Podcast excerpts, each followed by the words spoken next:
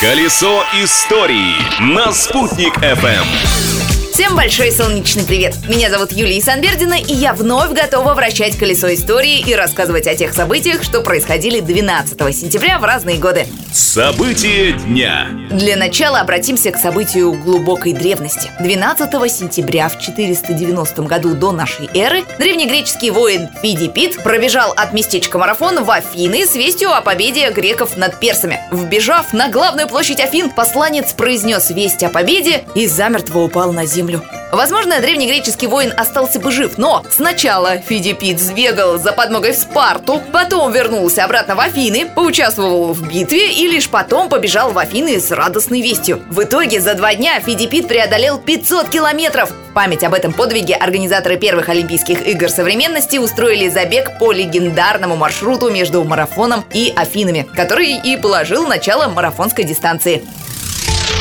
В нашей уфимской истории этот день тоже отметился важным историческим событием. 12 сентября 1917 года в Уфе произошло одно из самых серьезных революционных потрясений – бунт, причиной которому послужили калоши. В этот день в магазине Абдулкадира Сагадеева на Верхней торговой площади по продовольственным карточкам продавали дефицитные галоши по одной паре в руке. Около 10 утра покупателям объявили о том, что обувь закончилась. Недовольная толпа потребовала решила обыскать магазин. Группа рабочего контроля обнаружила под прилавком две припрятанные коробки галош. Их мгновенно распродали, но очередь все равно не расходилась. Напряжение в толпе нарастало, и в какой-то момент в окно магазина полетел первый камень. Разогнать бунтовщиков удалось лишь к вечеру. Уфимский совет обратился к командующему Казанским военным округом с просьбой разрешить ввести в Уфе военное положение, а на следующий день о произошедшем написали все местные газеты. Личность дня.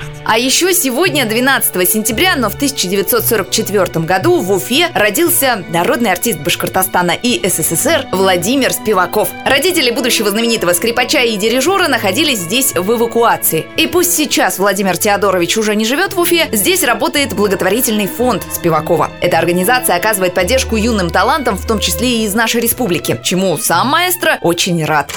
Мне приятно очень, потому что дело продолжается. Здесь прекрасные учителя, замечательные, талантливые дети. Вообще так важно, потому что дети создают атмосферу вообще в стране. Очень важно в человеке маленьком развивать то, что называется презанс. Вот чувствовать себя на сцене артистом, чтобы они не боялись, надо их раскрывать. Это им и в жизни поможет.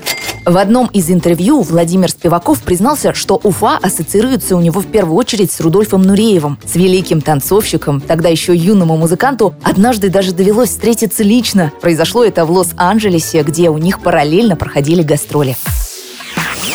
На этом гастроли передвигающегося по FM волнам театра истории завершаются. Но новый спектакль завтра. Осталось только поздравить с профессиональным праздником Днем программиста и можно прощаться. Юлия Санвердина, Спутник ФМ. Колесо истории на «Спутник ФМ».